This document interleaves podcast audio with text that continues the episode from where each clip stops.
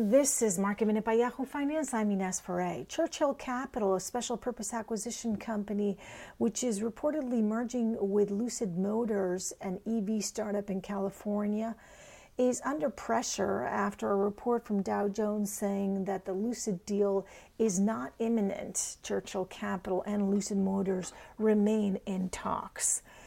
GameStop today is up after the company announced Matt Francis, who worked at Amazon Web Services, will become Chief Technology Officer of the video game retailer. And Alphabet shares today are soaring to new highs, up more than 9% after a better than expected quarter, with YouTube advertising revenue coming in better than expected. For more market minute news, head to yahoofinance.com.